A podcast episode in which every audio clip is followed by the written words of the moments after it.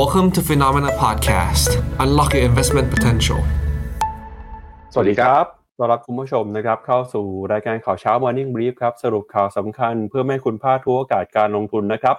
วันศุกร์ที่ 17 พฤศจิกายนมาเจอกับเราสองคนครับ ผมปั๊บจิรติขันติพะโล และพี่แบงค์ใช้นนท์นักการจนันท์นะครับ สวัสดีครับพี่แบงค์ครับ สวัสดีครับปาครับ ครับ ก็วันนี้นะครับเรามาติดตามกันต่อนะครับ กับทิศทางความเคลื่อนไหวของเศรษฐกิจแล้วก็การลงทุนนะครับ โดยในช่วงนี้เนี่ยตลาดเองก็ยังคงตื่นเต้นนะครับ แล้วก็ซึมซับกับเรื่องของการประชุมเอเปกที่กำลังเกิดขึ้นอยู่นะครับ เมื่อวานนี้มีประเด็นใหญ่ที่ทั่วโลกจับตากันก็คือการพบกันครั้งแรกในรอบหลายปีของผู้นำสหรัฐแล้วก็ผู้นำจีน มีการพูดคุยมีการเจรจาเพื่อพัฒนาความสัมพันธ์ มีหลายเรื่องที่คืบหน้า แต่ก็มีหลายเรื่องนะครับที่ดูเหมือนว่าจะไปได้ดีแต่สุดท้ายแล้วเนี่ย คุณโจไบเดนก็ออกมายังคงยืนยันนะครับ มีคนไปถามตอนหลังประชุมว่าเออคุณโจไบเดนจะเปลี่ยนมุมมองหรือเปล่าที่เคยกล่าวหา ประธานาธิบดีสีจิ้นผิงว่าเป็น dictator หรือว่าเผด็จการ คุณโจไบเดนก็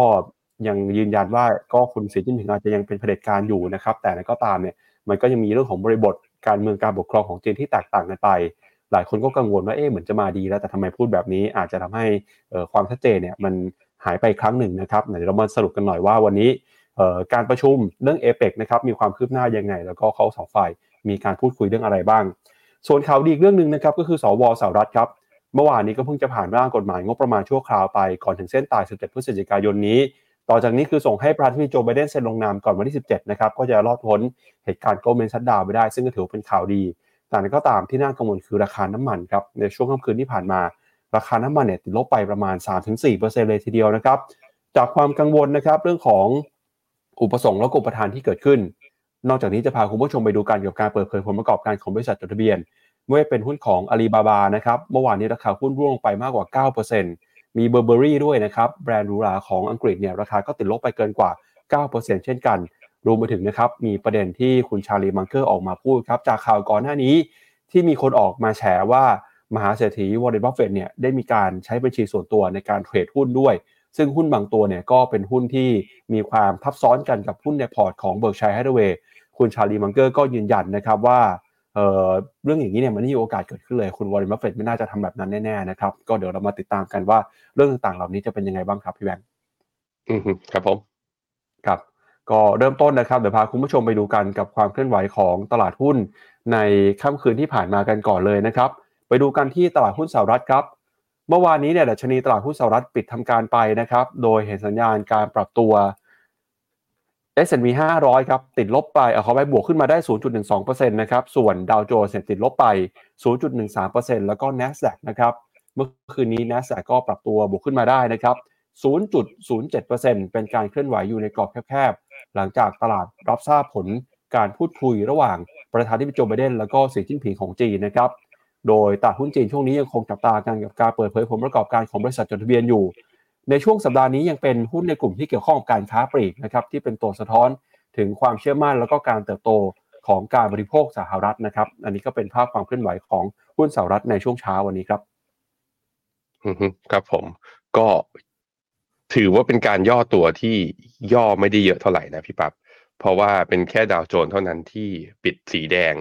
แต่ทั้ง S&P แล้วก็ NASDAQ เนี่ยยังพอจะปิดบวกได้เล็กๆ ถ้าไปดูตัว Big Tech Sector เนี่ยก็จะเห็นว่าบวกกันหลาย ๆ ตัวนะโหดทีเดียว ตัวที่บวกแรงที่สุดของเมื่อวานนี้ก็คือ Intel ครับบวกไปถึง 6%ในขณะที่อย่างตัว Intuitive นะบวกไป 3%ตัว Microsoft บวก 1.7 Google หรือว่า Alphabet เนี่ยบวกไป 1.7 ในเหล่า Big Tech ตัวที่ลงแรงคือ Tesla ครับ Tesla ปรับฐานเมื่อวานนี้ลบ 3.8%ในขณะที่ Amazon ลบ 0.2 นะฮะไปดูตัว Wix Index นะครับ พอตลาดปรับฐาน Wix Index ก็พยายามที่จะลงต่อนะ แต่ก็ลงไม่ได้ เพราะว่าก็ตลาดไม่ได้ดีขึ้นต่อเนาะอยู่ที่ 14.33 ก็เป็นแนวที่ไม่ได้น่ากังวลอะไร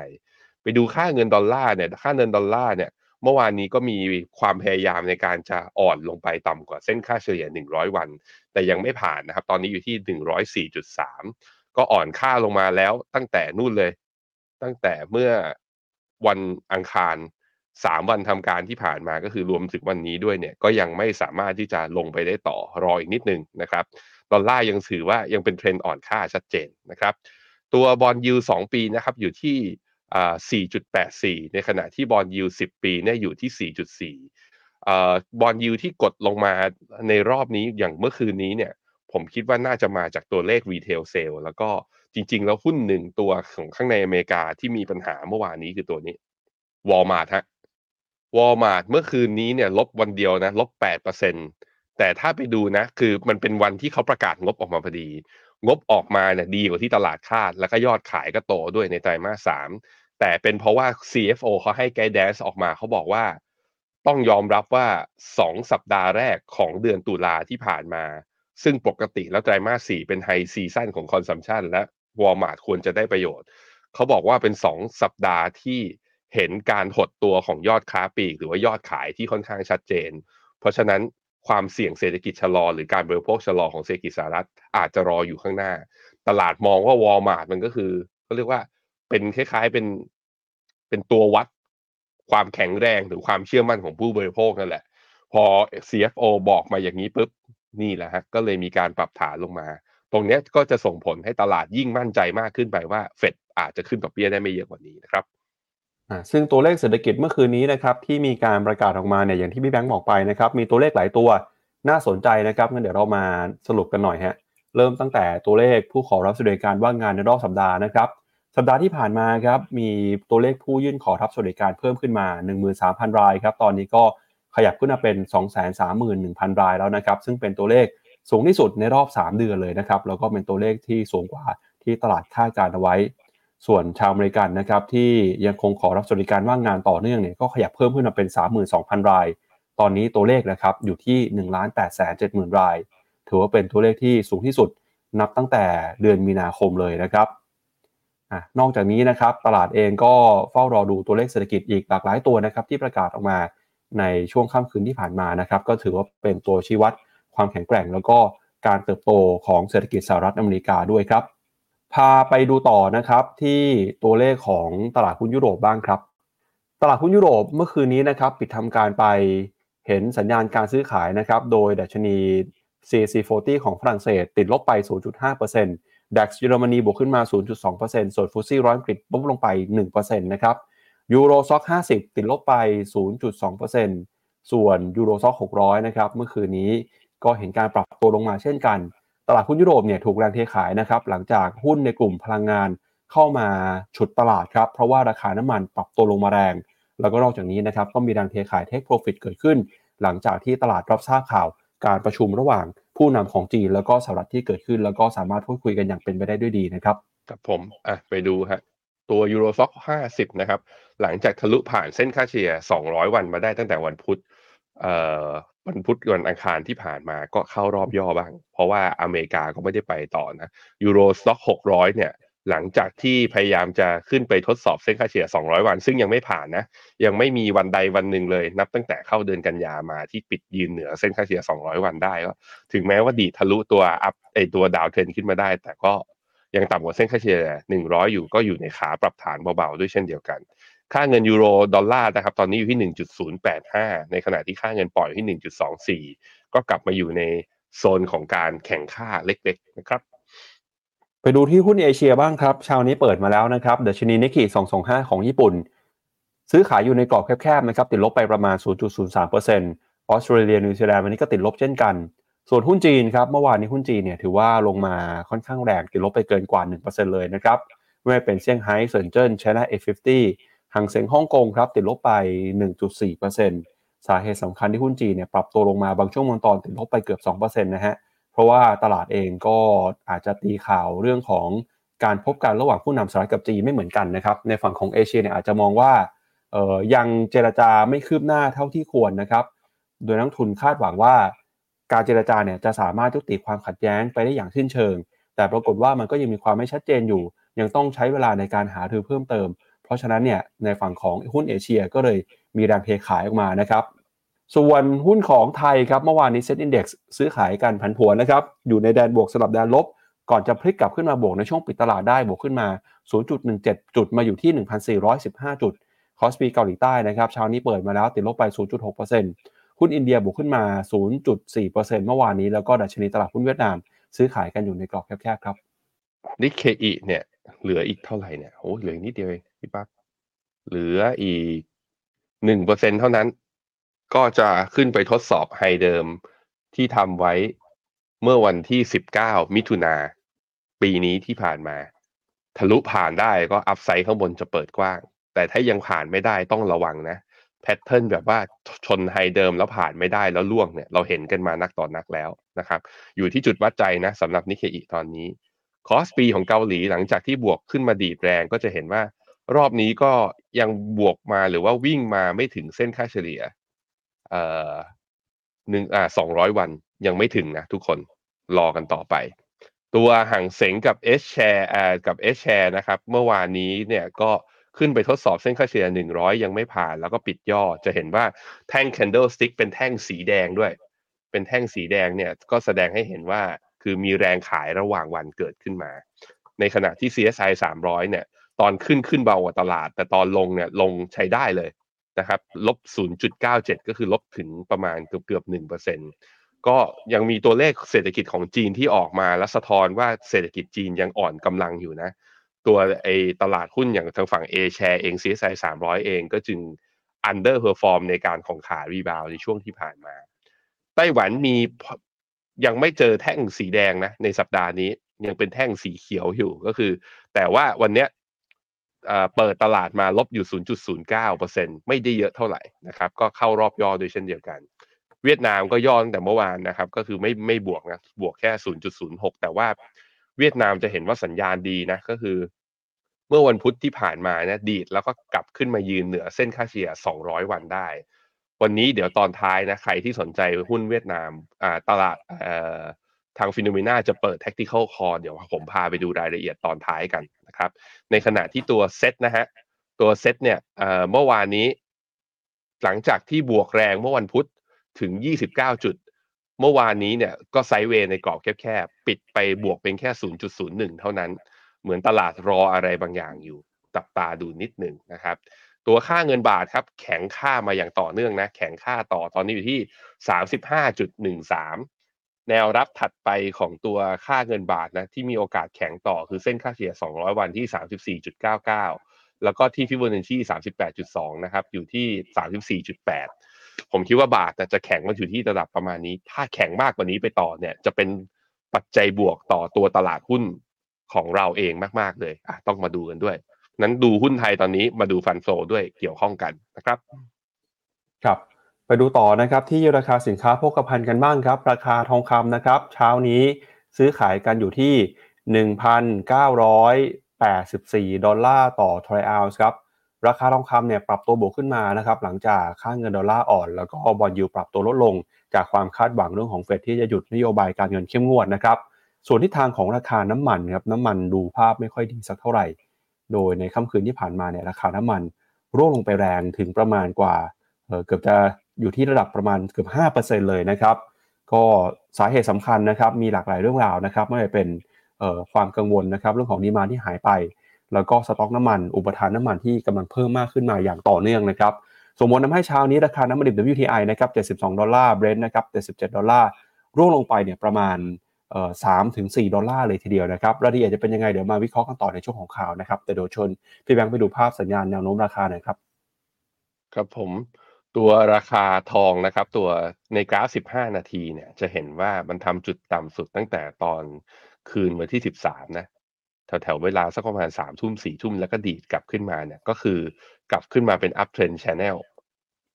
ผมอะก็เลขนี้ถามว่าได้ทองไหมก็ต้องได้อยู่แล้วแหละเพราะมันเป็นขาขึ้นเนี่ยแล้วก็กลับขึ้นมายืนนะเหนือ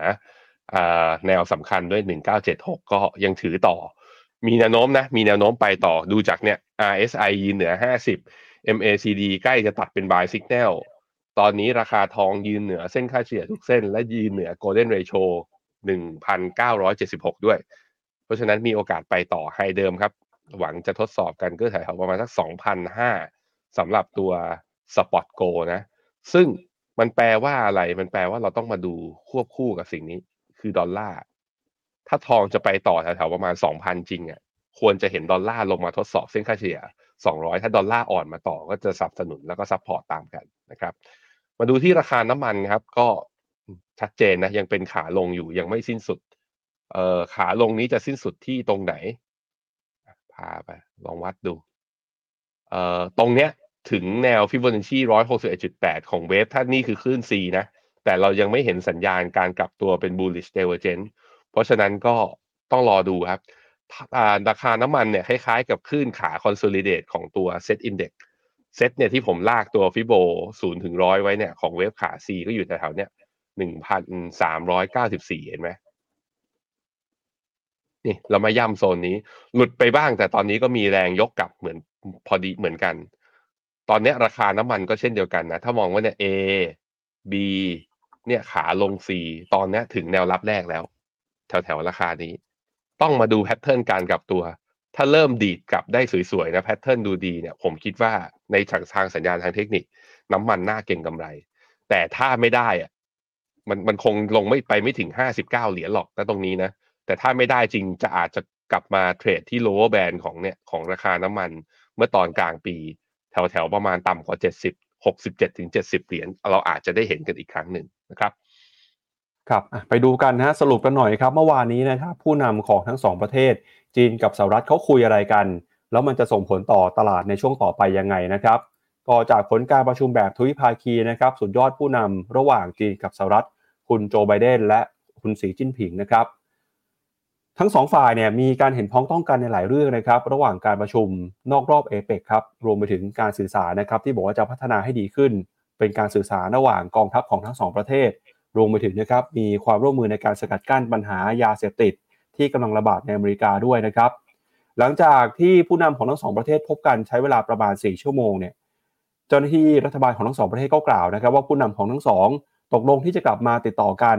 เพิ่มช่องทางทางการอาหารอีกครั้ง หลังจากที่ตัดความสัมพันธ์ไป ในช่วงที่อดีตประธานสภาผู้แทนราษฎรสหรัฐคุณแนนซี่เพโลซีเดินทางไปเยือนไต้หวันเมื่อปีที่แล้วนะครับ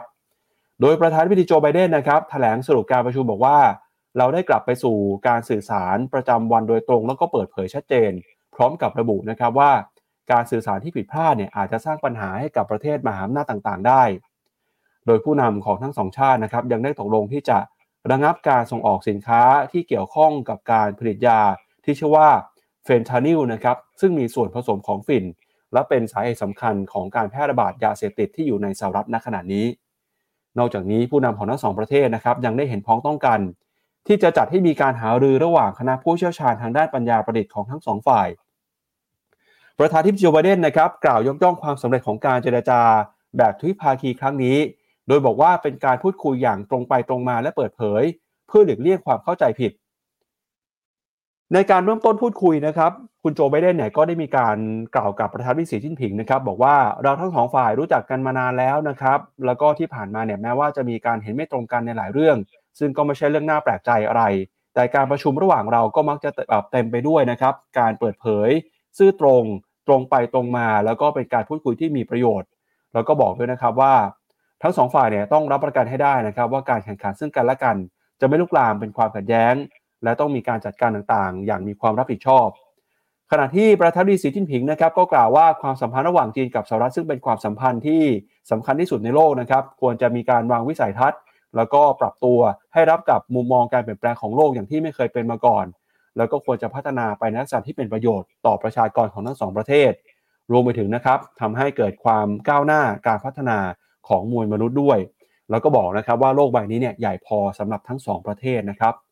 อย่างนั้นก็ตามนะครับในช่วงการถแถลงข่าวก็เกือบจะไปได้ดีแล้วครับ มีนักข่าวไปถามคุณโจไบเดนนะครับว่า ที่เคยกล่าวหาว่าประธานาธิบดีสีจิ้นผิงเนี่ยเป็นเผด็จการเป็นเด็กเตอร์นะครับหลังจากการประชุมครั้งนี้แล้ว คุณโจไบเดนได้มีการเปลี่ยนมุมมองไปหรือเปล่า ปรากฏว่าคุณโจไบเดนก็ไปตอบคำถามนักข่าวนะครับ บอกว่าคุณสีจิ้นผิงเนี่ยยังคงเป็นอยู่เป็นอยู่ในที่นี้หมายความว่าเป็นเผด็จการอยู่นะครับ คือเป็นผู้นำเผด็จการ แต่ก็พูดเสริมนะครับบอกว่าในบริบทบริบทของออผู้นำที่ปกครองประเทศแบบคอมมิวนิสต์ซึ่งก็อยู่พื้นฐานบนพื้นฐานของการปกครองที่มีความแตกต่างจากสหรัฐอย่างสิ้นเชิงนะครับ ซึ่งพอหลังจากที่คุณโจไบเดนพูดเสร็จเนี่ยกระทรวงต่างประเทศจีนก็เลยออกมาตอบโต้ว่า จีนนะครับออกมาขอแสดงความไม่เห็นด้วย แล้วก็ขอคัดค้านต่อคำกล่าวนี้นะครับ โดยไม่ได้ออกมาพูดโจมตีคุณโจไบเดนตรงๆเนี่ยแต่หลายคนก็กังวลว่า คุณโจไบเดนนะครับไม่น่าจะพูดคำนี้ออกมาอีกครั้งหนึ่งเลยครับเพราะว่าการเจรจาเนี่ยดูเหมือนว่าจะไปได้ดีแล้ว ซึ่งคำพูดแบบนี้เนี่ยมันเป็นคำพูดที่มีความอ่อนไหวนะครับโฆษกกระทรวงต่างประเทศของจีนก็บอกว่าคำพูดนี้เป็นสิ่งที่ผิดพลาดอย่างร้ายแรงนะครับแล้วก็ขาดความรับผิดชอบด้วย แล้วก็บอกด้วยว่าทางสหรัฐเนี่ยควรจะมีการแสดงความเห็นนะครับ ว่ามีคนที่แสดงความต้องการที่จะบ่อนทำลายความสัมพันธ์กับจีน และสหรัฐอยู่ เพราะฉะนั้นเนี่ยจะต้องระมัดระวังนะครับในการ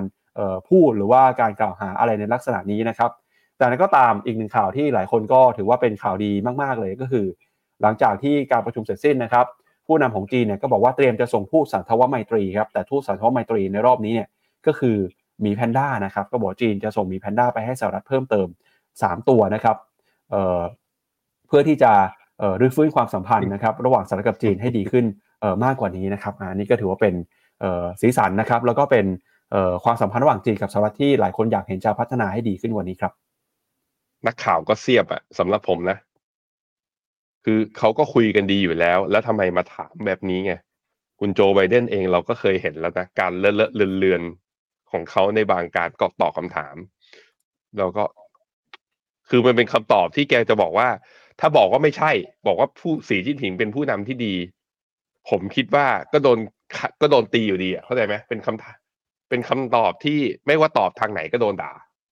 แล้วจะถามทำไมไปเพื่ออะไรอะแต่เราก็มาดูกันผมคิดว่าทางการจีนก็ต้องแอคใหญ่ไว้ก่อนกับท่าทีที่เป็นการตอบโต้ แต่ผมคิดว่ามันมันเพิ่งจะจบกระบวนการการเจรจาเพิ่งคุยกันมาไงคงจะไม่ถึงกับขนาดโกรธกันรุนแรงขนาดนั้น เห็นว่าเป็นอย่างนั้นนะะเดี๋ยวเรามาติดตามดูกันว่าตลาดหุ้นจะเป็นยังไงครับ ครับ แล้วก็มีข่าวดีเพิ่มเติมนะครับ ในเรื่องของเศรษฐกิจสหรัฐเมื่อวานนี้ครับที่ทาง สว หรือว่าสมาชิกวุฒิสภาเนี่ยสุดท้ายก็สามารถผ่านกฎหมายนะครับ ร่างกฎหมายงบประมาณที่จะทำให้เศรษฐกิจสหรัฐเนี่ยหลีกเลี่ยงภาวะโกลเมนชัดดาวไปได้นะครับ ก่อนเส้นตายคือวันที่ 17 พฤศจิกายนนี้นะครับ โดยในช่วงของค่ำคืนที่ผ่านมานะครับ ในฝั่งของสวสหรัฐเนี่ยเพิ่งจะมีการผ่านร่างกฎหมายจัดสรรงบประมาณชั่วคราว แล้วก็เตรียมนะครับจะส่งต่อให้ประธานาธิบดีโจไบเดนนะครับลงนามรับรองก่อน เส้นตายการปิดทำงานของหน่วยงานรัฐบาลกลาง หรือว่าโกลเมนชัดดาวที่จะเกิดขึ้น ถ้าหากว่าไม่สามารถเซ็นก่อนวันที่ 17 พฤศจิกายนนี้ได้นะครับ โดยสวครับพรรคเดโมแครตที่ครองเสียงข้างมากเนี่ยมีมตินะครับ 87 ต่อ 11 เสียง ผ่านหน้ากฎหมายที่เรียกว่า Stop Gap Funding Bill หรือว่ากฎหมายงบประมาณระยะสั้นฉบับชั่วคราวนะครับหรือว่า CR ครับ Continuing Resolution เพื่อให้หน่วยงานรัฐบาลกลางสามารถเปิดทำการต่อไปได้ และเป็นการยุติการเผชิญหน้าในสภานะครับว่าด้วยประเด็นด้นงบประมาณ เป็นครั้งที่ 3 ในรอบปีนี้นะครับโดยส.ว.ชัค ชูเมอร์ผู้นำเสียงข้างมากนะครับในวุฒิสภาก็กล่าวก่อนการลงมติบอกว่า จะไม่มีดราม่าแล้วก็ไม่มีล่าช้านะครับแล้วก็จะไม่มี government shutdown เกิดขึ้นด้วยครับขณะที่ประธานสภาผู้แทนราษฎร สสไมค์จอห์นสันนะครับได้มีการเสนอร่างกฎหมาย ที่ได้รับเสียงสนับสนุนจากทั้งเดโมแครตและก็ริพับลิกันนะครับซึ่งเป็นสิ่งที่ไม่ค่อยเห็นได้บ่อยนักในสถานการณ์ การเมืองของอเมริกันในปัจจุบัน แต่บรรดาสมาชิกของพรรคริพับลิกันกลุ่มอนุรักษ์นิยมสายแข็งนะครับต่างก็แสดงความไม่พอใจในงานประนีประนอมของสสไม้จอนสันในครั้งนี้นะครับ แล้วก็บอกว่าจะกลับมาสู้กันในสภาเรื่องงบประมาณอีกครั้งหลังจากวันหยุดเทศกาลวันขอบคุณพระเจ้านะครับ แล้วก็เส้นตายเนี่ยที่เคยขีดเส้นไว้ 17 พฤศจิกายน ถ้าหากว่าเซ็นผ่านไปได้นะครับ ก็จะขยายเวลาต่อไปจนถึงวันที่ 19 มกราคมปีหน้า ขณะที่งบประมาณของหน่วยงานรัฐบาลกลางบางส่วนเนี่ยนะครับอย่างเช่นเงินนโยบายเรื่องของกระทรวงกลาโหมเนี่ยก็มีอายุต่อไปจนถึงวันที่ 2 กุมภาพันธ์ปีหน้าเลยทีเดียวนะครับ โดยการต่อสู้หรือว่าความขัดแย้งเรื่องของการผ่านงบประมาณประจำปีในรอบนี้นะครับก็มีหลายเรื่องนะครับที่สสแล้วก็สว เห็นไม่ตรงกันนะครับโดยพ้องยิ่งเรื่องของโครงการผลักดัน การให้ความช่วยเหลืออิสราเอลแล้วก็ยูเครน รวมไปถึงนะครับเรื่องของความมั่นคงบริเวณพรมแดนของสหรัฐอเมริกาด้วยครับ อืม ครับผมอะเป็นอันว่าจบเรื่องที่อาจจะมาทำให้บอลยูดีไปได้อีกหนึ่งเรื่อง นั่นก็คือการผ่านเส้นตายแล้วก็ government shutdown ไม่เกิดขึ้น เพราะว่าเกิดขึ้นมาหลาย ๆ ครั้งเนี่ยเราเห็นแล้วว่า credit rating agency เนี่ยเอาเรื่องนี้มาเป็นประเด็นแล้วก็บอกว่าเรื่องของการทะเลาะแล้วก็การยืนกันคนละฝั่งของในแง่ของการจัดงบประมาณเนี่ยในสภาของเกรสเนี่ยเป็นส่วนหนึ่งนะที่ทำให้ตัวอเมริกามีความเสี่ยงนั้นรอบนี้กำลังโชว์นะว่าไม่มีความเสี่ยง แล้วก่อนเส้นตายมากกว่า 24 ชั่วโมงด้วยอะยินดีด้วยผ่านไป เพราะฉะนั้นตลาดน่าจะไปไปไป factor ในเรื่องเนี่ยตลาดแรงงาน เงินเฟ้อเศรษฐกิจสหรัฐ ถ้ามันยังอยู่ในสภาวะสำหรับผมตอนเนี้ย มันกึ่งกึ่งอยู่กลางๆ ระหว่าง Goldilocks นะ คือมันไม่ได้แย่ขนาด recession แล้วก็ไม่ได้ดีขนาดที่ทำให้เฟดมั่นใจที่จะขึ้นดอกเบี้ยได้ มันเลยเป็นสภาวะที่ดอกเบี้ย อยู่จุดสูงสุด มีโอกาสลงตลาดหุ้นเนี่ยชอบภาวะแบบนี้ มันจึงเป็นที่มาที่เราเห็นตลาดหุ้นสหรัฐ ตลาดหุ้นยุโรปเนี่ยรีบาวขึ้นมาแล้วก็โมเมนตัมนั้นนะก็เทมาที่ทางฝั่งเอเชียด้วยบางส่วนด้วยเช่นเดียวกันครับ ครับ ไปดูข้อมูลเพิ่มเติมกันหน่อยนะครับ เรื่องของการผ่านกฎหมายงบประมาณในครั้งนี้ หลังจากที่ก่อนหน้านี้นะครับในสภาของสหรัฐเนี่ยก็มีประเด็นนะครับที่หลายคนเห็นไม่ตรงกัน โดยเฉพาะยิ่งนะครับเรื่องของสถานะทางการคลังการใช้นโยบายการคลังแบบขาดดุลนะครับแล้วก็รวมไปถึง หนี้ที่กำลังเดินหน้าปรับตัวเพิ่มขึ้นมาเรื่อยๆนะครับ ในกฎหมายที่ชื่อว่า New Stop Gap Bill เนี่ยก็จะให้เงินสนับสนุนนะครับ ต่อเนื่องไปจนถึงวันที่ 19 มกราคมของปีหน้าเลยนะครับ ครอบคลุมตั้งแต่เรื่องของงบประมาณด้านกลาโหมนะครับงบประมาณด้านทหารทานศึก การขนส่ง transportation housing แล้วก็เรื่องของพลังงานด้วยนะครับ จากเรื่องของนโยบายการคลังไปแล้วครับ มาดูกันต่อนะครับที่เรื่องของทิศทางราคาน้ำมันบ้างนะครับ ก็เดี๋ยวชวนให้แบงก์กลับไปเปิดภาพราคาน้ำมันกันอีกรอบหนึ่งนะครับเดี๋ยวเรามาดูสาเหตุกันหน่อยว่า เมื่อวานนี้เกิดอะไรขึ้นนะครับทำไมราคาน้ำมันเนี่ยถึงปรับตัวลงมาอย่างรุนแรงนะครับ สาเหตุสำคัญก็มาจากหลากหลายประเด็นนะครับหนึ่งในนั้นก็คือความกังวลเรื่องของเศรษฐกิจโลกครับโดยราคาน้ำมันเมื่อคืนนี้เนี่ยปรับตัวลงไปมากกว่า3ถึง4%นะครับโดยมีสาเหตุสำคัญก็มาจากประเด็นนะครับ เรื่องของความกังวล แนวโน้มอุปสงค์น้ำมันโลกที่จะลดหดหายไป หลังจากที่ได้มีการเปิดเผยข้อมูลทางเศรษฐกิจนะครับระหว่างสหรัฐกับจีนครับ โดยราคาน้ำมันดิบ WTI นะครับที่มีการปิดไปเมื่อคืนนี้เนี่ยเดี๋ยวเราไปดูราคากันอีกรอบหนึ่งนะฮะในหน้าจอของผมนะครับ ก็เช้านี้นะครับราคาน้ำมันดิบซื้อขายกันอยู่ที่ 73 ดอลลาร์ ส่วนเบรนท์นะครับ77 ดอลลาร์ครับราคาน้ำมันที่ปรับตัวลงมาเนี่ยนะครับทำจุดต่ำสุดในรอบ 4 เดือนครับเนื่องจากความกังวลเกี่ยวกับการชะลอตัว ของเศรษฐกิจ และความต้องการใช้น้ำมัน หลังจากที่สหรัฐและจีนเปิดเผยตัวเลขเศรษฐกิจที่อ่อนแอนะครับ โดยตัวเลขที่อ่อนแอก็มีตั้งแต่ตัวเลขผู้ขอรับสวัสดิการว่างงานในรอบสัปดาห์ ที่ปรับตัวเพิ่มขึ้นมานะครับก็เป็นตัวสะท้อนว่าตลาดแรงงานของสหรัฐเริ่มเห็นการชะลอลงไปนะครับมีคนว่างงานเพิ่มมากขึ้น แล้วก็มีตัวเลขยอดค้าปลีกด้วยนะครับโดยยอดค้าปลีกของสหรัฐครับปรับตัวลงไปประมาณ 0.1%ในเดือนตุลาคมที่ผ่านมา ซึ่งถือว่าเป็นการปรับตัวลงมาครั้งแรกนะตั้งแต่เดือนมีนาคม โดยได้รับผลกระทบมาจากยอดขายที่ลดลงไปของรถยนต์แล้วก็เฟอร์นิเจอร์นะครับขณะที่ในฝั่งของจีนครับมีการรายงานตัวเลขราคาบ้านใหม่ใน 70 เมืองของจีน ปรากฏว่าปรับตัวลงมาแรงที่สุดในรอบ 8 ปีนะครับก็ยังคงเป็นการส่งสัญญาณว่าตลาดอสังหาริมทรัพย์ของจีนเนี่ยยังคงทรุดตัวลงมาอย่างรุนแรง แม้ว่ารัฐบาลนะครับจะใช้ความพยายามในการกระตุ้นเศรษฐกิจแล้วก็ตาม แต่ภาคอสังหาริมทรัพย์ของจีนก็ยังไม่ฟื้น นอกจากนี้นะครับก็มีตัวเลขสต็อกน้ำมันดิบของสหรัฐด้วยนะครับ โดย EIA เปิดเผยครับว่าสต็อกน้ำมันดิบสหรัฐเพิ่มขึ้นมา 3.6 ล้านบาร์เรลนะครับในสัปดาห์ที่แล้ว ซึ่งก็ถือว่าเป็นตัวเลขที่เพิ่มมามากกว่าที่นักวิเคราะห์คาดการณ์เอาไว้ ด้วยเหตุนี้นะครับจากอุปสงค์ที่อ่อนแอ แล้วก็ supply หรือว่าอุปทานที่ยังคงเติบโตขึ้นมาได้อย่างแข็งแกร่ง เข้ามากดดันนะครับราคาน้ำมันจึงปรับตัวลงมาแรงเมื่อคืนนี้ทำจุดต่ำสุดในรอบประมาณ 3-4 เดือนเลยทีเดียวครับพี่แบงค์อืมครับผมอะมาดูตัว ราคาน้ำมัน อย่างที่บอกไปนะว่าเนี่ย ราคาน้ำมันกำลังจะกลับเข้ามาอยู่ในโซน consolidate ในขาล่างในกรอบล่างแถวๆประมาณ 67-70 ซึ่งตรงระยะเนี้ยเป็นระยะที่เขาสะสมมาตั้งแต่ตอนต้นเดือนพฤษภาจนค่อยมา break out จริง ๆ ตอนประมาณเข้าครึ่งปีหลังเนี่ยเข้าเดือนกรกฎาค่อยบดีขึ้นมา ไปไปมาๆนะกลับมาที่โซนเดิมแล้ว มันชัดเจนว่าความขัดแย้งที่ระหว่างกลุ่มฮามาสกับอิสราเอลเนี่ย ยังคงมีอยู่การปะทะยังรุนแรง มีการบุกไปโจมตีที่โรงพยาบาลนะข้างในฉนวนกาซาเพิ่มเติม แต่สิ่งนี้ไม่ได้กระทบและแล้วก็นักลงทุนเนี่ย factor ไปแล้วว่านั่นน่าจะเป็น confined war ก็คือว่าสงครามอยู่ในวงจำกัดอยู่แค่นั้น ไม่กระทบกับผู้ผลิตน้ำมันใดๆ แล้วก็ไม่ได้เรียกพันธมิตรของทั้งสองชาติเนี่ยเข้าไปรุมสกรัมกัน ราคาน้ำมันจึงดีดลงมา อันนั้นคือเหตุผลเรื่องที่หนึ่งเหตุผลเรื่องที่สองก็น่าจะเป็นเรื่องตัวเลข เศรษฐกิจที่เริ่มชะลอตัว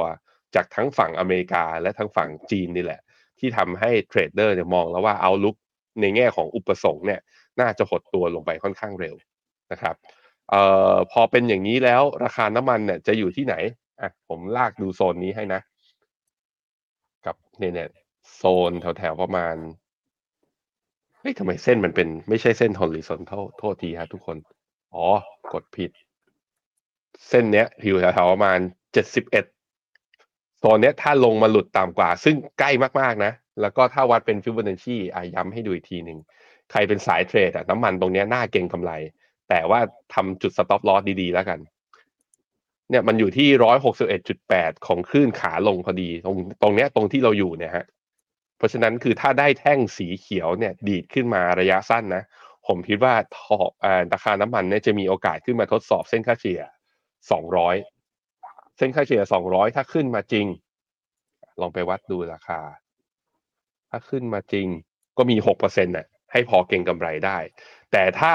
แต่ถ้ายืนไม่ได้นะ แล้วหลุดต่ำลงมากระต่ำกว่าเจ็ดสิบเอ็ดเหรียญลงมาต่ำกว่าเจ็ดสิบลงมาเนี่ย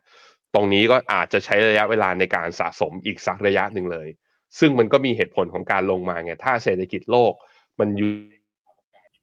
เหมือนของพี่แบงค์ในใน u t u b e จะหลุดไปอีกแล้วนะครับ ก็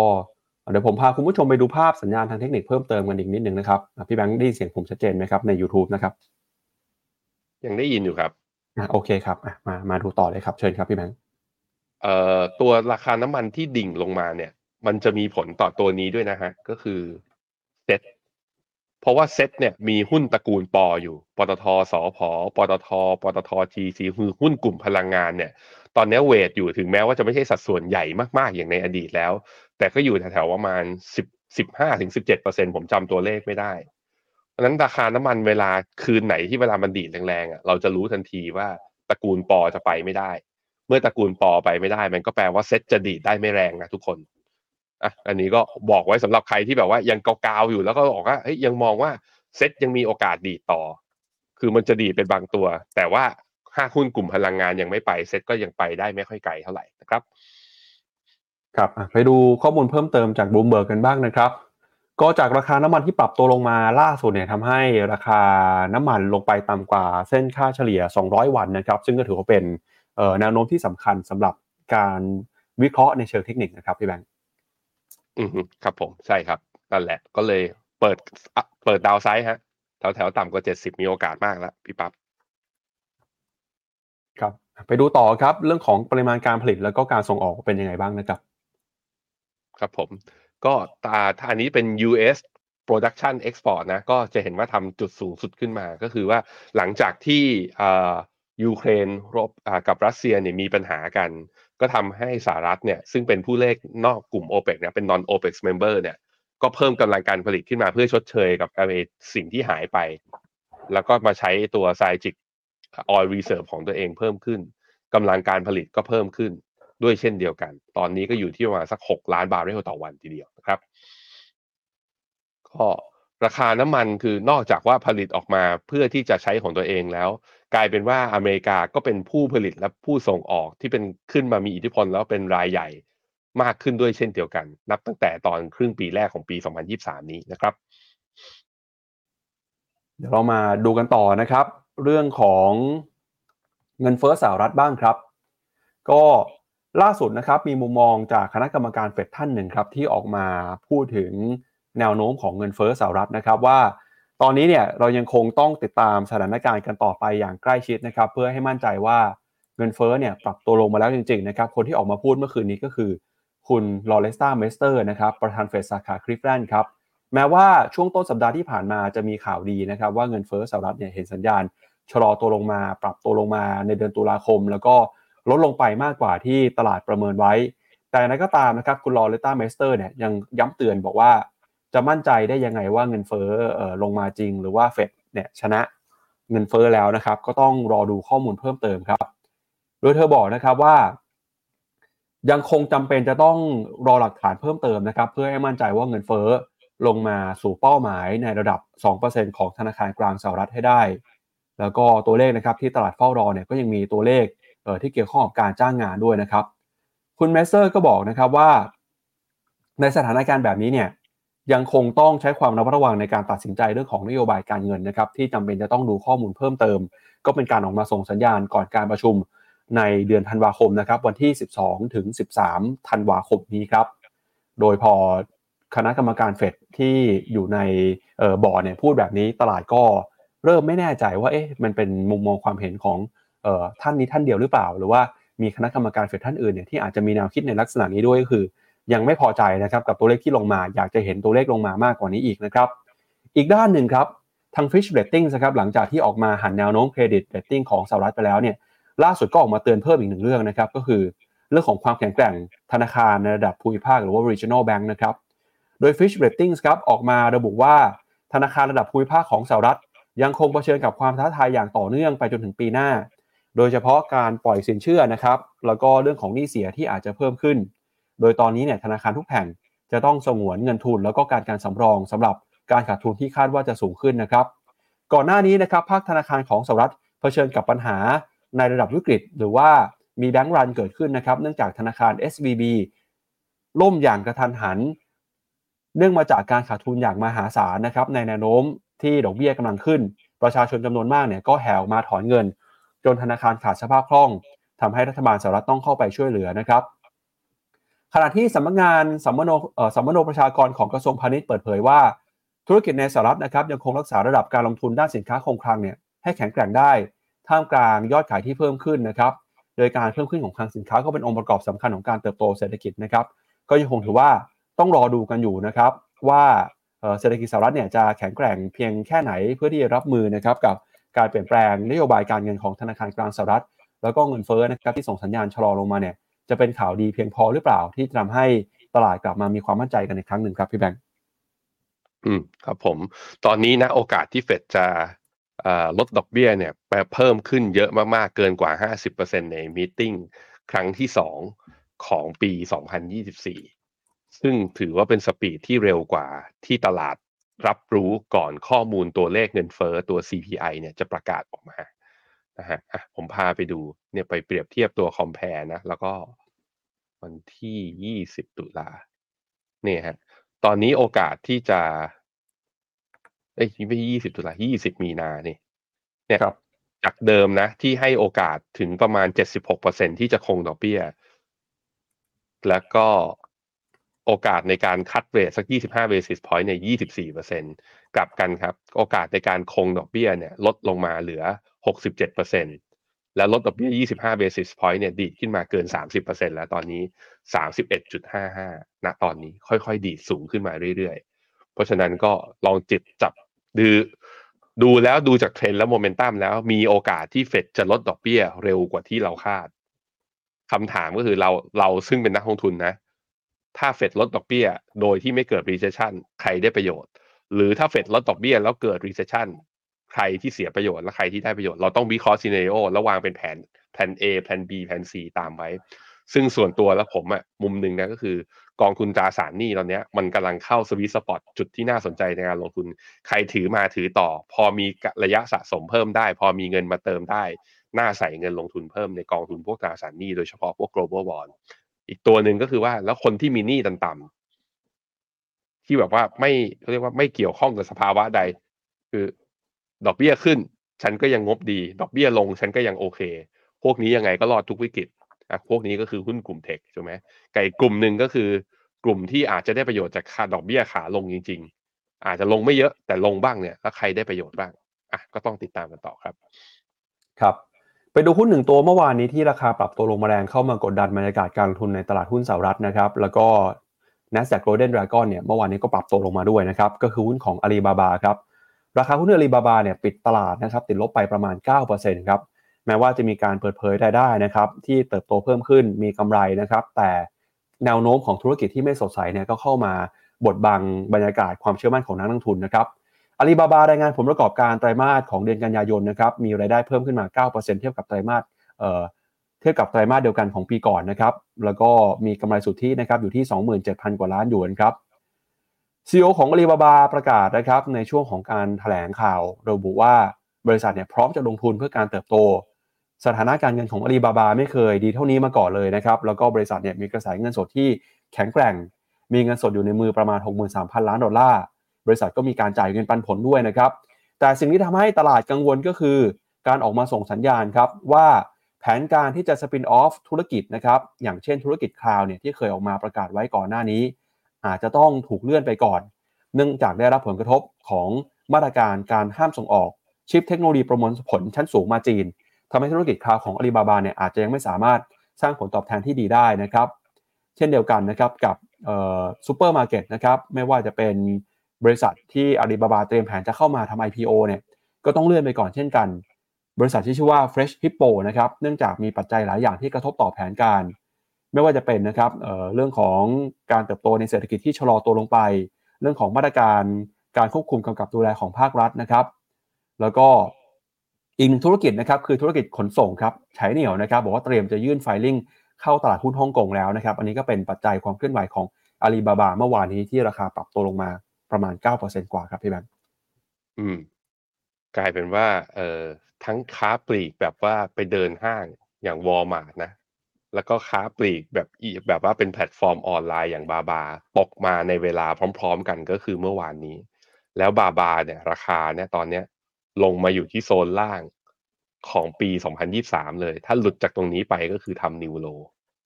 โอ้โห ถ้ามองในแง่กราฟก็เฝ้าเราเฝ้าดูดีๆ แล้วกัน มันอาจจะลงมาคือเพื่อให้เรากลัว แล้วก็ลากชุดกลับขึ้นไปก็ได้ แต่มองในมุมหนึ่งนะก็คือมันอาจจะลงมาแล้วทำนิวโลต่อ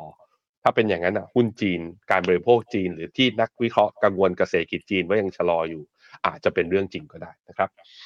ครับเดี๋ยวไปดูข้อมูลเพิ่มเติมกันหน่อยนะครับว่าอาลีบาบาเนี่ยเป็นยังไงบ้างแล้วก็มีความน่าสนใจแค่ไหนนะครับ จากผลประกอบการในรอบที่ผ่านมา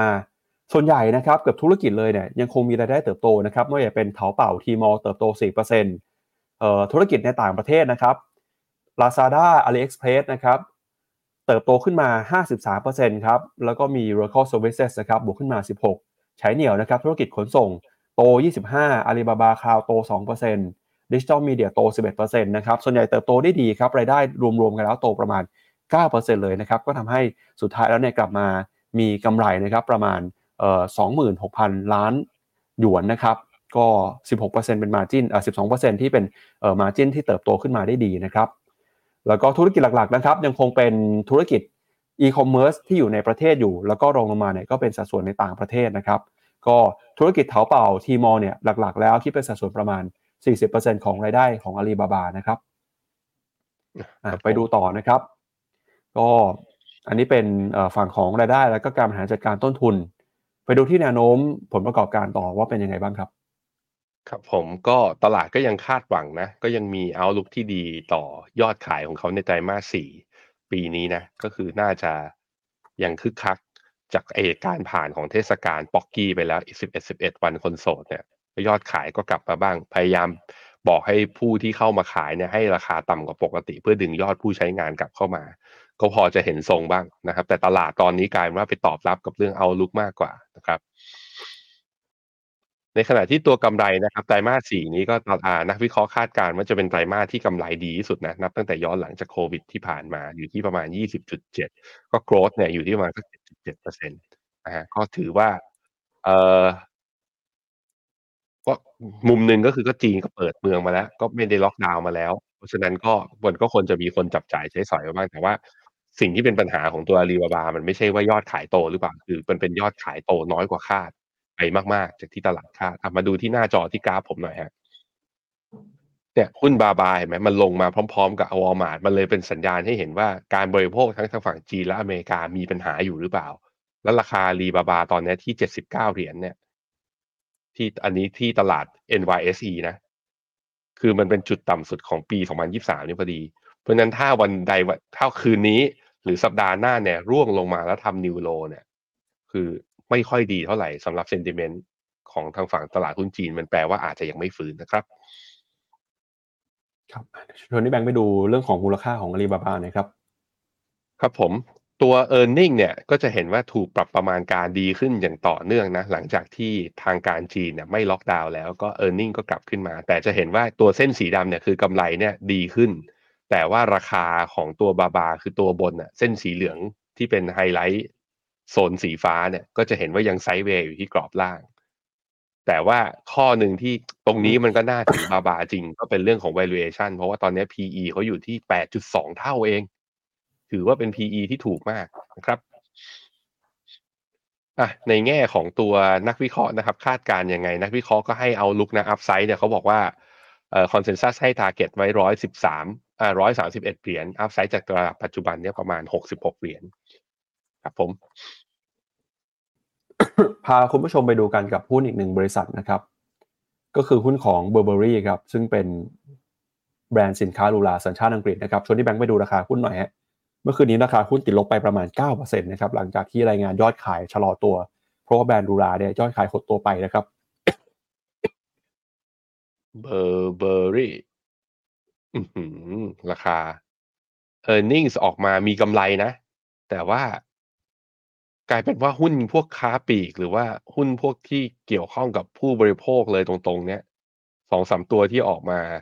ในช่วงวันสองวันนี้ออกมาแล้วราคาไม่ค่อยดีนะ นี่ลบไปสิบเอ็ดจุดหนึ่งห้าเปอร์เซ็นเป็นจุดต่ำสุดย้อนกลับไปนับตั้งแต่ตอนเดือนกรกฎาปีสองพันยี่บสองเลย โอ้โหหนักจริง เกิดอะไรขึ้น พี่ปั๊บไม่พร้อม โทษทีฮะทุกคน อะไหนๆก็มาตัวนี้แล้วก็เลยพาไปดูตัวอื่น ๆ ด้วย เอ๊ะ แล้วถ้าเป็นอย่างนั้น LVMH เป็นยังไงบ้าง ทุกคนเราพาเราไปดูเรื่อย ๆ นะ LVMH อ๋อจริง ๆ ราคาก็ลงมาตั้งแต่ตอนกลางปีนะ มีดีขึ้นมาบ้างนะฮะ มีใครเคอริงไหมเคอรี่เคอริงโอ้โห พิ่งเห็นเหมือนกันนะว่าเพิ่งมาเห็นภาพชัดๆเรียงๆกันมา พวก Luxury Product เนี่ย ซึ่งจริงๆ แล้วก็เป็นสัดส่วนหลักที่อยู่ในตลาดหุ้นยุโรปเนี่ยก็ดูแล้วคือเป็นไซด์เวย์ดาวมาตั้งแต่ตอนเข้าไตรมาสสามมาเรื่อยๆ เลย ผมเห็นว่าส่วนหนึ่งคือกำลังการบริโภคของข้างในจีนเนี่ยที่ชะลอลง และตลาดก็กังวลว่าจีนอาจจะไม่ฟื้นเนี่ยก็กระทบกับพวกยอดสินค้าหรูอย่างนี้ตามลำดับซึ่งรวมถึงตัวบูเบอรี่ด้วยที่หุ้นลบวันนี้หนักทีเดียวนะครับ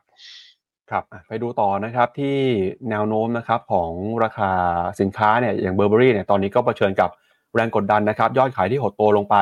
ทั้งในยุโรปในสหรัฐอเมริกาเลยนะครับทำให้ตอนนี้เนี่ยจำนวนสาขาของ Burberry ก็กำลังมีการปรับตัวนะครับอาจจะต้องมีการลดสาขาลงถ้าว่ายอดขายยังไม่สามารถเติบโตได้นะครับ ก็จากมุมมองเรื่องของแบรนด์หรูหราไปแล้วนะครับพาคุณผู้ชมไปติดตามกันต่ออีกหนึ่งเรื่องครับที่กลายเป็นประเด็นใหญ่ในช่วงสัปดาห์ที่ผ่านมาก็คือ เรื่องของคุณปู่วอร์เรนบัฟเฟตนะครับล่าสุดเนี่ยคุณปู่ชาร์ลีมังเกอร์ออกมายืนยันนะครับว่าไม่เชื่อนะครับว่าคุณปู่วอร์เรนบัฟเฟตเนี่ยจะเทรดหุ้นเดียวกับบริษัทของตัวเองก็คือ Berkshire Hathaway หลังจากที่สัปดาห์ก่อนหน้านี้มีประเด็นข่าวนะครับที่สื่อต่างประเทศอย่าง ProPublica เนี่ยออกมาเหมือนออกมาแฉนะครับบอกว่าคุณปู่วอร์เรนบัฟเฟตใช้บัญชีส่วนตัวของเขาในการซื้อหุ้นเดียวกับบริษัท Berkshire Hathaway ซึ่งก็ถือว่าเป็นแนวที่ขัดแย้งนะครับผลประโยชน์ทับซ้อน แล้วก็ขัดกับจุดยืนของวอร์เรนบัฟเฟตในอดีตที่มองว่าการทำแบบนี้เนี่ยจะเป็น conflict of interest นะครับ ProPublica รายงานโดยอ้างเอกสารข้อมูลของกรมสรรพากรสหรัฐที่รั่วไหลออกมานะครับ อ้างว่าคุณปู่วอร์เรนบัฟเฟตได้มีการซื้อขายหุ้นในบัญชีส่วนตัวของเขาในไตรมาสเดียวกันหรือว่าไตรมาสก่อนหน้าที่ Berkshire Hathaway เนี่ยจะเข้าไปซื้อขายหุ้นในบริษัทนั้น โดยหุ้นที่ถูกซื้อขายลักษณะนี้นะครับก็มีตั้งแต่หุ้นของ Wells Fargo Johnson & Johnson แล้วก็วอลมาร์ทนะครับเหตุการณ์ครั้งนี้เนี่ยเกิดขึ้นมาในปี 2552 2555 นะครับย้อนหลังกลับไปก็เกือบจะ 10 ปีแล้วนะครับ โดยสำนักข่าว CNBC เคยรายงานนะครับว่าคุณปู่วอร์เรนบัฟเฟตเนี่ยเคยกล่าวว่าเขามีบัญชีส่วนตัวที่แยกออกมาจากหากจากพอร์ตของบอก Berkshire Hathaway นะครับ ซึ่งเป็นพอร์ตหลัก แม้ว่า Berkshire Hathaway เนี่ยจำเป็นต้องเปิดเผยการถือครองหุ้นต่อก.ล.ต. แต่รายละเอียดเกี่ยวกับบัญชีส่วนตัวของคุณปู่วอร์เรนบัฟเฟตเนี่ยยังไม่เป็นที่ทราบแน่ชัดนะครับ ซึ่งคุณปู่ก็เคยยืนยันแล้วก็ย้ำในการประชุมผู้ถือหุ้นบอกว่า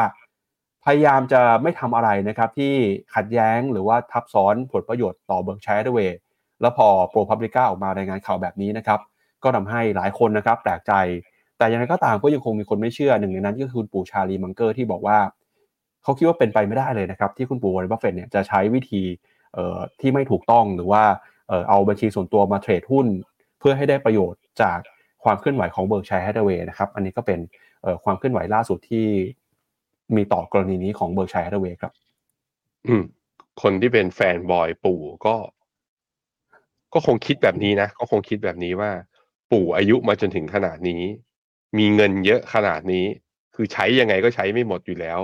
จะมาทำเรื่องแบบนี้ให้เสื่อมเสียชื่อเสียงไปได้ยังไง เพราะฉะนั้นก็ก็รอการตรวจสอบจากทั้งตัว SEC เอง แล้วก็คุณปู่อาจจะ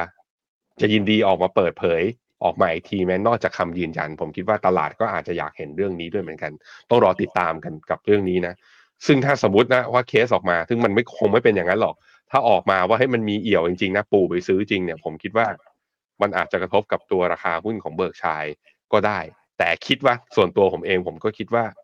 ทำไปเพื่ออะไรไง รวยมาขนาดนี้แล้ว คือมีชื่อเสียงขนาดนี้แล้ว แล้วตัวเองก็เป็นคนพูดมาอยู่ตลอดอยู่แล้ว แล้วก็อายุปูนนี้แล้วด้วย ไม่มีไม่มีเหตุผลอะไรที่จะต้องมาทำแบบนั้นนะครับ ครับ ก็ก่อนที่ไปดู tactical call นะครับ วันนี้จะมีคำแนะนำด้านการลงทุน ใครที่รอลงทุนตลาดหุ้นเวียดนามอยู่เนี่ยจะเป็นยังไงเดี๋ยวมาดูข่าวนี้เป็นข่าวสุดท้ายนะครับ ทางตลาดหลักทรัพย์นะครับ ได้มีการเปิดเผยข้อมูลครับ เพื่อเป็นการเรียกความเชื่อมั่น แล้วก็เพื่อความโปร่งใสนะครับ ตลาดหลักทรัพย์ก็บอกว่าจะเปิดเผยข้อมูลรายวัน โปรแกรมเทรดดิ้งนะครับเพิ่มเติมจากข้อมูลของ short selling แล้วก็ NVDR นะครับโดยจะเริ่มต้นตั้งแต่วันนี้เลยครับเพื่อเป็นข้อมูลเพิ่มเติม ให้นักทุนใช้ในการตัดสินใจลงทุนนะครับโดยตลาดทรัพย์บอกนะครับว่าจะมีการเปิดเผยข้อมูลนะครับเพื่อให้เห็นความชัดเจนมากขึ้นในการลงทุน แล้วก็เป็นการประกอบการตัดสินใจ แล้วก็ลดนะครับความไม่สมมาตรของข้อมูลให้นักทุนทุกกลุ่มเนี่ยสามารถเข้าถึงข้อมูลได้อย่างชัดเจน แล้วก็ตรงไปตรงมารวดเร็วนะครับ เพื่อให้มีข้อมูลเพียงพอต่อการตัดสินใจลงทุน ก็จะมีข้อมูลที่เพิ่มขึ้นมา ตั้งแต่หนึ่งคือข้อมูลที่เผยแพร่อยู่แล้วนะครับได้แก่ธุรกรรม short selling แล้วก็ NVDR นะครับรวมไปถึงข้อมูลที่จะเผยแพร่เพิ่มเติม ก็คือการส่งคำสั่งซื้อขายหุ้น โดยใช้โปรแกรมเทรดดิ้งนะครับซึ่งผู้ลงทุนเนี่ยจะสามารถติดตามข้อมูลดังกล่าวของ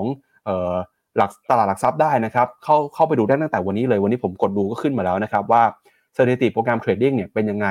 แล้วก็จะทำให้นักทุนนะครับสามารถ ใช้ประกอบการตัดสินใจได้อย่างดีมากยิ่งขึ้นนะครับ อันนี้ก็เป็นข้อมูลที่เพิ่มขึ้นมานะครับ สามารถเข้าไปดูกันได้นะครับ โปรแกรม Trading Value ในเว็บไซต์ set.or.th ครับ อืม ครับผม อะ ก็เป็นเขาเรียกว่ามาตรการที่ทางตลาดออกมาเพื่อลดกระแสนะ ของการที่บอกว่า เอ้ย มันมีพวกโปรแกรมอัลกอริทึม High Frequency Trading มาทำลายตลาดมาทำลาย Sentiment หรือไม่ ตลาดก็ยังยืนยันนะว่า ไม่มีเจอรายงานปกติไอผิดปกติ เพราะฉะนั้นก็วิธีก็คือเปิดเผยข้อมูลอะเดี๋ยวเรามาดูครับว่านักลงทุนสังคมนักลงทุนจะเป็นยังไงต่อนะฮะว่าโอเคไหมกับการที่ตลาดเปิดเผยข้อมูลนี้ เห็นบอกว่าเขาจะมีนัดรายย่อยเขานัดจะหยุดเทรดกันด้วยนะ วันที่เท่าไหร่นะพี่ปั๊บยี่สิบสองครับ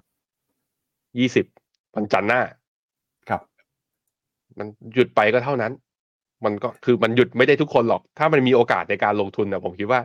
เพราะว่ามันเป็นตลาดแบบว่าปิดเนี่ยไม่ไม่เราไม่เห็นนี่คนกดซื้อกดขายมันคือใคร แล้วมันอยู่ในมือถือของทุกคน ผมคิดว่ามันไม่ได้อิมแพคขนาดนั้นหรอกอะว่ากันไปนะฮะแต่ตลาดที่มีโอกาสจริงๆนะตอนเนี้ยคือ ตลาดหุ้นไทยยังงงๆนะยังไม่รู้ว่าจะเป็นยังไง แต่ตลาดหนึ่งที่ฟิโนเมนาขอกลับมาคอยอีกครั้งหนึ่งหลังจากที่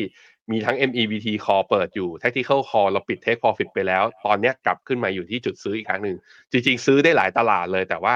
เวลาจะคอครั้งหนึ่งเอาคอคมๆ และตลาดที่เรามั่นใจ ตอนนี้ก็คือตลาดเวียดนามนะครับ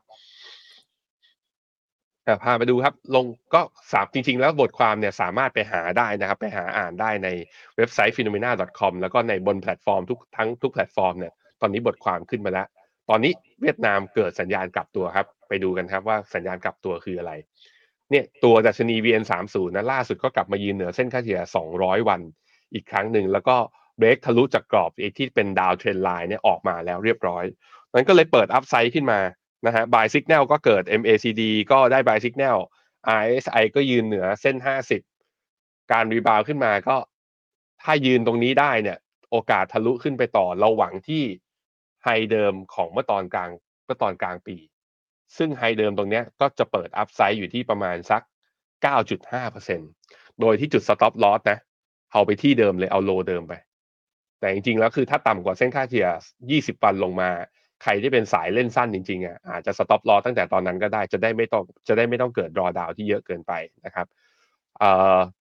จุดนี้ถามว่าแล้วเวียดนามเนี่ยถ้าในมุมของสัญญาณทางเทคนิคอันนี้ confirm นะว่า มันมาแล้วยืนเหนือเส้นค่าเฉลี่ย200 buy signal สวย ในแง่ของ MEVT อันนี้ทุกคนทราบอยู่แล้ว เพราะว่าฟินโนเมนาเนี่ยอัปเดตเรื่องนี้มาตลอดแมคโครอีโคโนมีเศรษฐกิจเวียดนามยังเติบโตได้ในระยะยาวนะครับในแง่ของ valuation ก็ PE ถูกกว่าหลาย ๆ ตลาด e a r n i n g growth ก็ดีที่สุดตลาดหนึ่งเมื่อเทียบกับตัว index ตัวอื่น ๆ นะครับ เพราะนั้น MEVT ก็เข้าภาพรวมว่าลงทุนได้ระยะยาว ระยะสั้นสัญญาณทางเทคนิคกลับมานะครับ ไปต่อครับ ก็แล้วเลือกกองไหนเอาอันนี้ผมเรียงเอาแบบ top 10 year to date performance มาให้ดูนะว่ากองทุนเวียดนามทั้งตลาดเลยทั้งที่ลดหย่อนภาษีได้และลดหย่อนภาษีไม่ได้เนี่ยสิบกองมีอะไรบ้าง ปรากฏว่าทิสโก้ขึ้นมานะ แต่ทิสโก้ตัวที่ขึ้นมาเนี่ยเป็นทิสอ่าทีเวียดนาม RMF นะแล้วก็มีอันดับสองก็เป็น principal อันดับสามเป็นทิสโก้เวียดนาม ที่เป็นแบบว่าตัวที่ไม่ใช่ RMF แล้วก็มีนี่ครับดาโอเวียด growth มา B เวียดนามมา ASP เวียดก็มาด้วย โตในระดับแค่ปีนี้ year to date performance เนี่ยระดับเกิน 10%ขึ้นกันทั้งหมด จริงๆ จะเลือกกองไหนก็เลือกได้ ขออย่างเดียวเลือกซื้อผ่านแพลตฟอร์มฟิโนเมนาแต่ถ้าเป็นกองที่เราแนะนำตัว MEVT นะเราแนะนำตัวนี้แหละ principal VNEQ นะครับ ไปต่อครับ นี่ให้ดูกราฟย้อนหลังนะ ข้อดีของ principal VNEQ ก็คือเป็นกองทุนที่เปิดมาในระยะเวลาค่อนข้างนาน เพราะนั้น track record เนี่ยมันไว้ใจได้เรื่องฝีมือของเขาในการคัดเลือกหุ้นเห็น track record ยาวๆ ส่วนกองอื่นๆเนี่ยก็ค่อยๆ เปิดตามหลังกันมาเมื่อ 2 ปีก่อนปีก่อนบ้าง โดยสามสามปีที่ผ่านมาครับเยไอสามปี performance เนี่ย principal VNEQ อยู่ที่ประมาณสัก 30.35%ในขณะที่กองที่เปิด 3 ปีด้วยกันนะอีกกองหนึ่งก็ของเวียดนามเหมือนกันคือ ASP เวียด อยู่ที่ประมาณ 7.64 อันนี้ก็เอามาให้ดูนะครับ ส่วน principal VNEQ กองนี้ เอ๊ะผมเปิดไฟล์ไว้แล้วมันหายไปไหน ไปลงทุนในอะไรก็ลงทุนก็ล้อไปกับคล้ายๆ กับ VN 3 0แต่ไม่ก็ไม่ได้อิงกับ Index ตรงๆ ข้อดีคือเป็นการซื้อหุ้นรายตัว เปิดโอกาสให้ fund manager มีการขยับ แบบว่าปรับเปลี่ยนโยกย้ายหุ้นได้ไม่ล้อตาม Index นั่นจึงเป็นสาเหตุที่เขาสามารถ outperform ได้ในระยะยาวนะครับอะใครที่สนใจนะก็กดซื้อได้ผ่านตัวแพลตฟอร์มของฟิโนเมนาและอย่าลืมนะ ตอนนี้เรามีโครงการแจกหมื่นฟินสำหรับใครที่จะซื้อกองทุน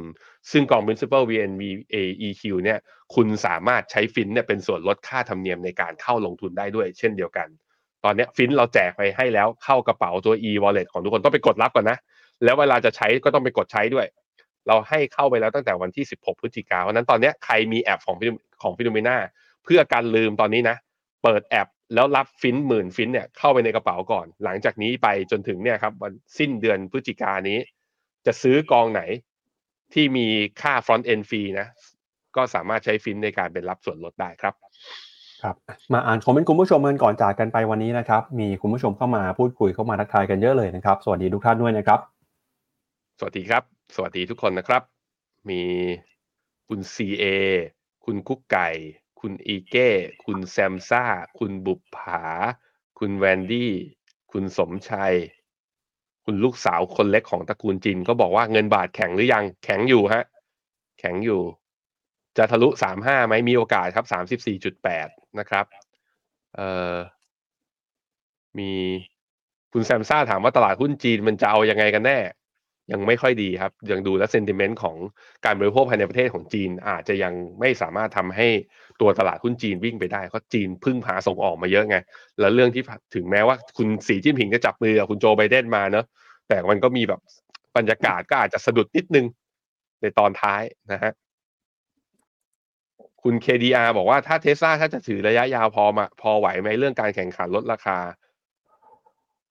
ผมคิดว่าตลาดข้างในถ้าถ้าดูที่ตลาดในจีนเนี่ยยังยังค่อนข้างเดือดอยู่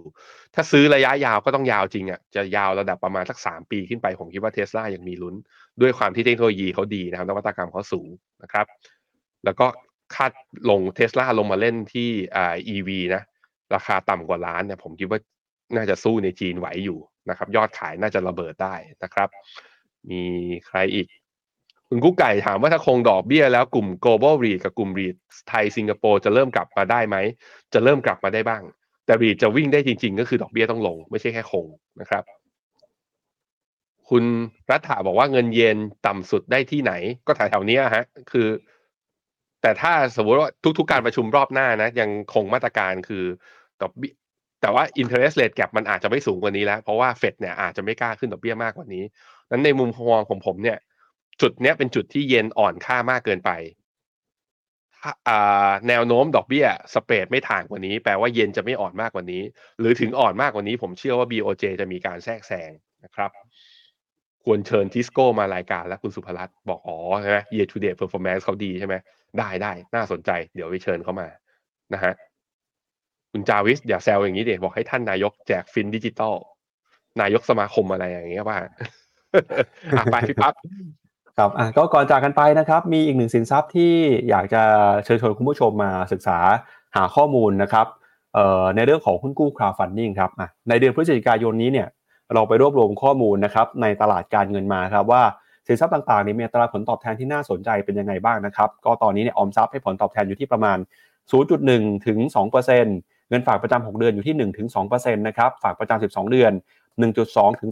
2.4 พันธบัตรรัฐบาลนะครับ 2.4 ถึง 2.6 แล้วก็มีหุ้นกู้เอกชนนะครับอยู่ที่ประมาณ 3%กว่าๆแล้วก็ที่น่าสนใจเนี่ยคือหุ้นกู้ crowdfunding นะครับก็มีอัตราผลตอบแทน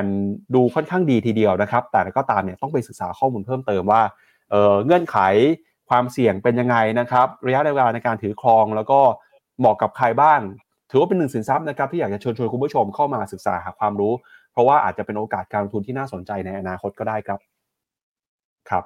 ก็ส่วนหุ้นกู้ crowdfunding คืออะไรนะครับ ใครที่ไม่รู้จักหรือไม่คุ้นเคยเนี่ยในช่วงท้ายรายการเราจะมีวิดีโอมาอธิบายนะครับ ให้คุณผู้ชมทราบกัน ก่อนที่จะจากรายการของเราไปในวันนี้นะครับ ก็ขอบคุณคุณผู้ชมนะครับที่ติดตามกันแล้วเดี๋ยวยังไงวันจันทร์เรากลับมาเจอกันใหม่ และนี่ก็เป็นทั้งหมดของรายการข่าวเช้า Morning Brief นะครับเราสองคนและทีมงานลาไปก่อนสวัสดีครับ สวัสดีครับ ในโลกของการลงทุนทุกคนเปรียบเสมือนนักเดินทาง คุณล่ะเป็นนักเดินทางสายไหน การลงทุนทุกรูปแบบเคยลองมาหมดแล้ว ทั้งกองทุน หุ้น พอร์ต แต่ก็ยังมองหาโอกาสใหม่ๆ เพื่อผลตอบแทนที่ดีขึ้น แต่ไม่รู้จะไปทางไหน ให้ฟิโนมิน่าเอ็กซ์คลูซีฟบริการที่ปรึกษาการเงินส่วนตัว ที่พร้อมช่วยให้นักลงทุนทุกคนไปถึงเป้าหมายการลงทุน สนใจสมัครที่ f i n o m e f i n o m i n a e x c l u s i v e หรือ line at f i n o m i n a p o r t คำเตือน ผู้ลงทุนควรทำความเข้าใจลักษณะสินค้า เงื่อนไขผลตอบแทน และความเสี่ยงก่อนตัดสินใจลงทุน